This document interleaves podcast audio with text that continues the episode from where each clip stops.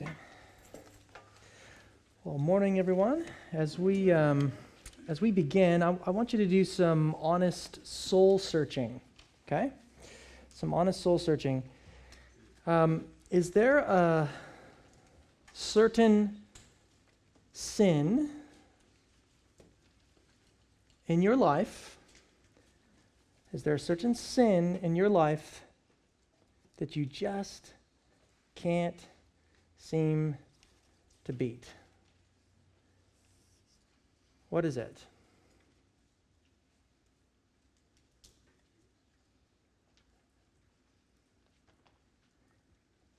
You know, whatever that sin might be, you just keep falling back into it, getting tripped up by it. And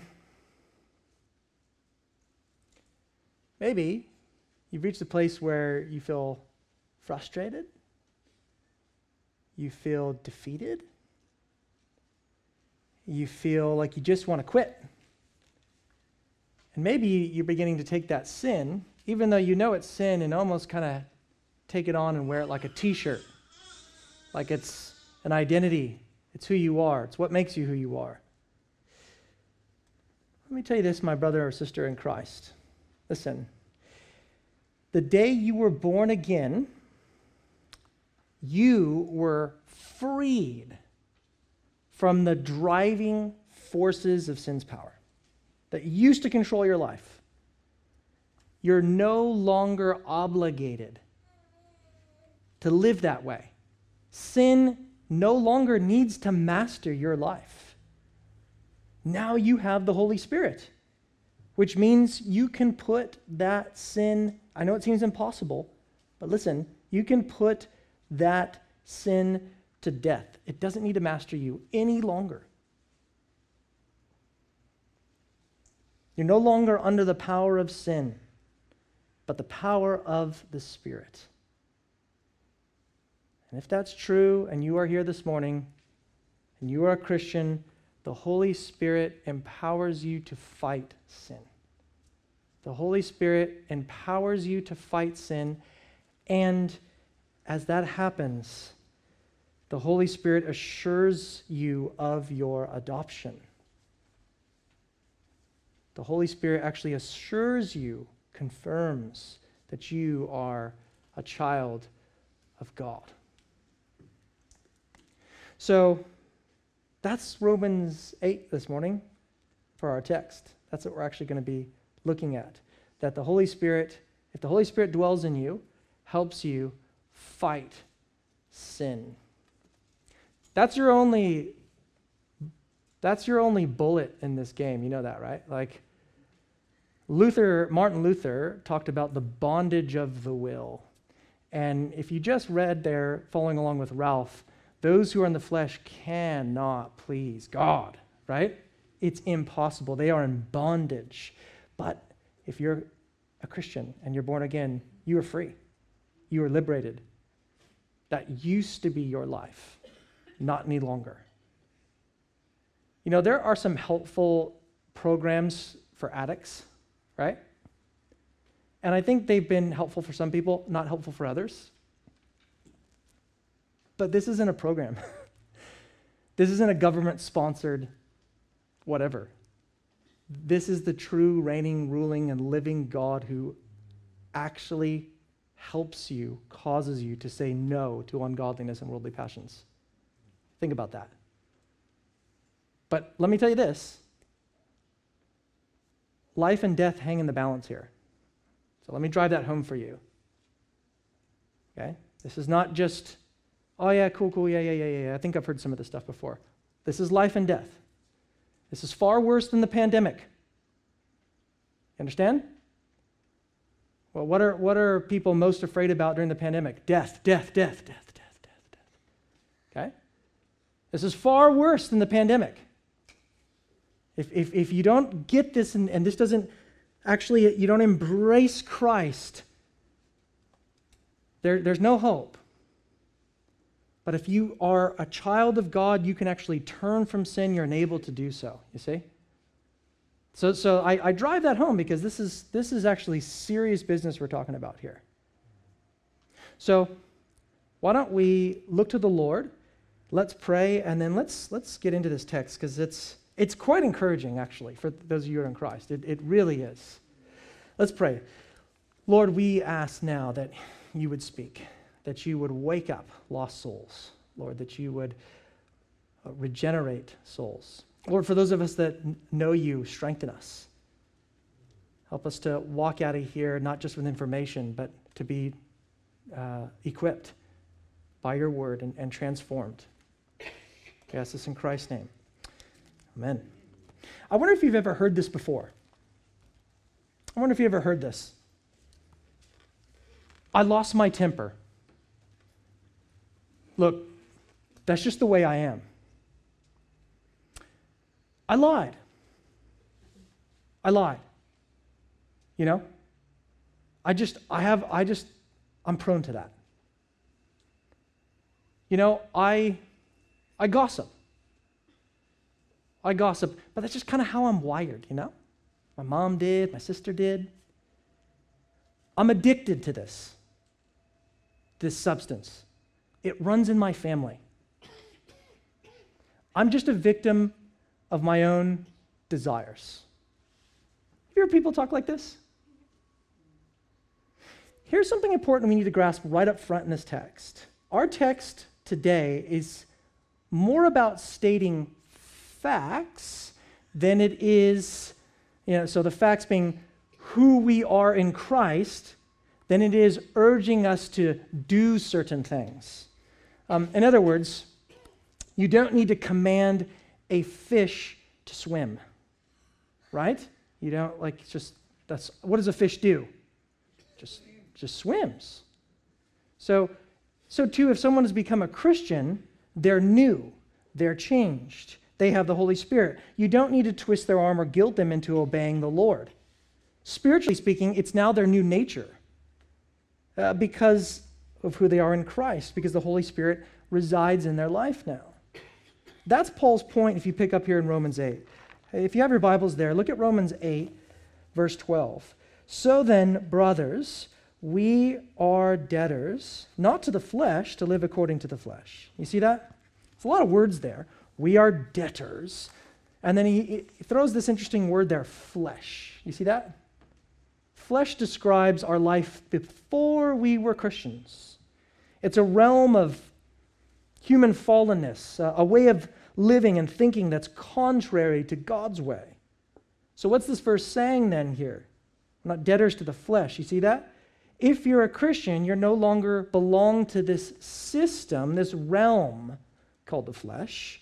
You are free. You're not under the power of the flesh. You have no obligation to it. If you imagine a, a slave and a master, how, many, how much rights does a slave have? None, right? The master says, go, and the slave obeys. But what Paul is saying is, you're actually set free from that. You're no longer under, like a slave, under obligation. You're no longer in this world, the system called the flesh, which is massive. Did you hear? I, I hope that sinks in. But here's what we tend to do as humans I say this, or a preacher up front says, You're free, you're no longer in the flesh. You're not dictated by that. You're, you're not under its domain. You catch my drift? And then people go, Oh, sweet. I can sort of kick my shoes off, maybe have a nap, just relax. Take it easy for a while. But Paul knows that we tend to think that way. And so what does he do? He throws, in this next verse, he throws a little monkey wrench at us. Right? Kind of just, you know, you know, you, ever, you just start to doze off. This happens if, if you have four kids. Just as you're starting to doze off, if you want to take a quick little nap on your day off, Dad, it's just, it's okay, honey. You do that. You know. But just as you're starting to kind of get comfortable, Paul says, Oh, hold on a tick, hold on a tick. Look at the next verse. So he says, So then, brothers, We're not debtors to the flesh to live according to the flesh. Well, that's good. Praise God. For, here comes the monkey rich. For if you live according to the flesh, you will die. Yes, yes, yes, yes, you're in Christ. You're no longer in the flesh. But if you happen to slip back into your old way of life and refuse to leave your sin, you will die. Now, he's not talking about physical death, because everybody's going to die. Everybody in this room will be gone in 100 years, more than likely. So we're all going to die. So, so he's not talking about physical death, is he? No, he's talking about something far more significant. Death in the fullest sense, spiritual death. Remember, the Bible says the wages of sin is death. So if you profess to be a follower of Jesus and then go back out and give into your sinful impulses, back to your old way of life, what is Paul saying? You are going to hell. I don't, I, you know, I don't, I don't need to yell that or anything. I'm just, that's just what, that's what it's saying. If you slip back into your old way of living, back to your old life, your pre Christian days, not that, you know, no one's going to be perfect, but you're saying that you're, that you're hard to sin, right? You just, you don't really care. You're flippant about it. Oh, well, you know, it's just kind of, of course, you know, I know I shouldn't do this, but I'm just going to do it anyways. Hear God's word. You are going to hell. I don't say that with a smile on my face. I don't say that like shaking my fist. This is just simply what God's word says. Whoa, whoa, whoa, whoa. Hold on. I thought we were saved by grace. I mean, has Paul ditched that idea now and now he's gone back to works? No. But he is saying that if you live a life that's committed to the flesh, remember this old realm, even if you profess that you're a Christian, you're actually giving evidence that the Spirit is not in you. You see? So when sin rears its ugly head, what are we to do? Well, we resist it, I heard someone say, and that's true, but we actually go on the offense, you see. We actually go on the offense. We have to do something about it, and that's the next. Look at the language he says here, next part of verse 13. Look at this language. He says, For if you live according to the flesh, you will die, but if by the Spirit you put to death the deeds of the body, you will live.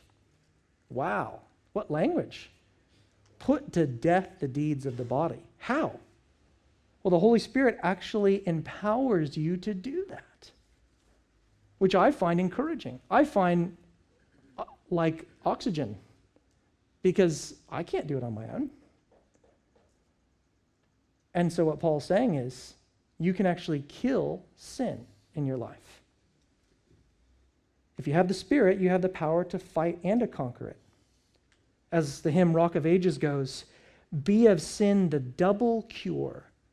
Hear that? Be of sin the double cure. Save me from its guilt and power. If you are in Christ, you're not only able to conquer sin, you must be skilled at killing your sin. But I wonder if that's how you picture things. If you picture it like a battle your sin. You know, earlier when I asked you, when I, when I opened up and I said, I want you to think about that one sin that you just can't seem to beat, whatever it happens to be. I'm curious, as I talk about that sin, I'm curious if you imagine yourself sort of a victim in that scenario. Sort of a victim. You know? Basically, you're trying to live your life for God, and this thing just keeps blindsiding you. You weren't looking for it, it just pounced on you like a lion. But don't worry. Don't worry. God will show up. And like a cosmic psychologist, he'll come to you and say, It's not your fault. I know the childhood that you've had. It's not your fault. I know people were mean to you as a child. It's not your fault. I know what your parents did. It's not your fault. It's not your fault. Listen carefully. James says this When tempted, no one should say, James 1, God is tempting me. For God cannot be tempted by evil, nor does he tempt anyone, listen, but each one is tempted when by his own evil desire. His own evil desire he is dragged away and enticed. Then, after desire has conceived, it gives birth to sin. And sin, when it is full grown, gives birth to death. See what the Bible says? It's your fault. You're a sinner, a rebel against God. You, me, all of us. It is your fault. But listen, the Holy Spirit, if the Holy Spirit of God lives in you, can take you from being a victim to a victor, you see. The Spirit of God can empower you to kill sin in your life. Um, in England, during the 17th century, there was a young man named John Owen. And as early as the age of 12, John really stood out for his commitment to God and to learning. Uh, so much so that his parents enrolled him at Queen's College in Oxford, where, get this, John Owen studied 18 to 20 hours a day. That's pretty normal for teenagers, right? Not a minute. 18 to 20 hours a day. I guess, I guess the dude didn't sleep. But eventually he became a pastor and he wrote stacks of books. People would come to hear him, travel from all over England, and come to hear him preach. There'd be about a thousand people that would pack out just to hear this guy open up God's word and preach. But all that aside, one thing that really stirred Owen was reminding his fellow Christians to wage war against sin, to kill their sin. He preached a sermon series to a bunch of teenage boys at Oxford on this exact subject. This series eventually became a book, about 86 page book, called Mortification of Sin. What a title, right? Mortification of Sin. You know, now we have books like Your Best Life Now. Right? How far we've gone downhill into the rubbish heap we've gone. Mortification of sin, right? An entire book Ready? From this one little verse that we just read, 86 pages, and you thought my sermons were long, right? 86 pages, one little verse. Put to death the deeds of the body. Now, that was way back in the 17th century on another continent, but listen, listen how relevant. I'm going to just read this, it'll come up here on the PowerPoint. Listen how relevant this still is for us. He says, Suppose a, a true Christian finds a besetting sin within himself that captivates him. It consumes his heart with trouble. It perplexes his mind. It weakens his communion with God. It upsets his peace of mind and, and perhaps defiles his conscience. It even begins to harden his heart because of the deceitfulness of sin. Friends, have you ever felt that way? Maybe you're in that space right now. And that's why John Owen asked this What should he do? How can he struggle to have the power to maintain strength, peace, and communion with God? He will only regain this promise of life in Christ if he mortifies the besetting sin that troubles him. The most saintly believers who appear free from the condemning power of sin make it their duty every day to mortify the indwelling power of sin. Listen to this be killing sin or it will kill you. Be killing sin or it will be killing you. You're not a victim, you are a sinner. And like weeds that pop up during springtime, like now, you need to rip those things out of your garden, or your entire garden is going to look like rubbish. Now, here's the deal there's all kinds of weeds that are going to pop up that you don't know are, that are there, right? But our job is to continually get after them. to be ripping them out from the root. You're not a victim, you're a sinner. Be killing sin, or it will kill you. Look what Paul says. For if you live according to the flesh, you will die. But if by the Spirit you put to death the deeds of the body, you will live. Do you see the contrast? Now, why should we get after that? Is this just legalism? Are we just getting after killing sin because that puts us in a right standing with God? Never. No, no, no, no, no. No, we kill sin in our lives because that's exactly what God's children do, you see. it's what it means to be spirit led. Look at verse 14. Notice the connection here. For, see the connection? For all who are led by the Spirit of God are sons of God. When someone is led by the Spirit, something supernatural happens. Something miraculous. Something out of this world. Are you ready for what it is? Something amazing, miraculous. This is where all the hallelujah should be being thrown out. You ready? Drum roll, here it comes. They kill their sin. They stop snapping on their wife and kids. They stop indulging in porn. They stop lying to get ahead at work. They stop living for themselves. That could never, ever happen by their own willpower and strength. They could never, ever do that without the power of the Holy Spirit. You see, being led by the Spirit has very little to do with some inner impression or mystical experience. It has everything to do with turning from sin, with obeying the Lord in your daily life. Show me someone killing their sin, says Paul, and I'll show you someone led by the Spirit. You see?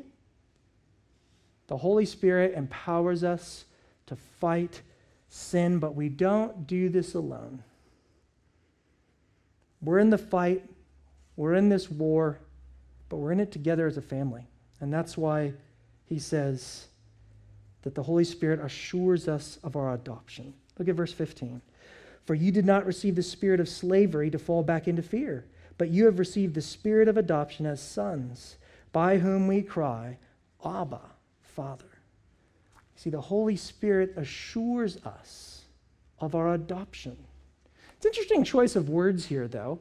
He uses spirit kind of like he used law. Do you remember he used law in sort of a not literal way, but more of like a rhetorical way? The law of sin and death, the law of spirit, and etc. He's doing that here. He says, basically, the spirit, quote, you've received is not a spirit of bondage, but a spirit of adoption. You see? How he used spirit is kind of like a rhetorical way. In other words, do you remember when Adam and Eve sinned in the Garden of Eden? And when God comes walking in the cool of day, what do they do? They hide. Why? Because they're afraid, right? God said, if you eat of this tree, you will surely die. And so, what is Paul saying here? The Spirit of God creates something in us that vanquishes that fear so that we're not like Adam.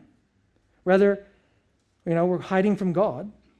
Rather, we are, the, are those who gravitate or run towards God. Why? Because He is our heavenly Father, our dear Father, my Father, dear Father. See, that's the term Abba. I don't think Abba means daddy, by the way. And, and I've got some great articles if you want to check that out. But it is an intimate term to mean Father, my dear Father, you see. why is that? Because you've been adopted. You didn't choose God, He chose you. You have been adopted into His family. Think about that. I mean, Paul could have hardly chosen a better term than adoption could he not, to characterize, as, as Doug Moo says, this peace and security. uh, the word denoted in the Greek and particularly Roman legal institution whereby we can adopt a child and confer on that child all the legal rights and privileges that would ordinarily occur to a natural child. Uh, a friend of mine back in Hawaii, he adopted three kids, two of which were abandoned by their parents. They left them in a tent in the hot sun.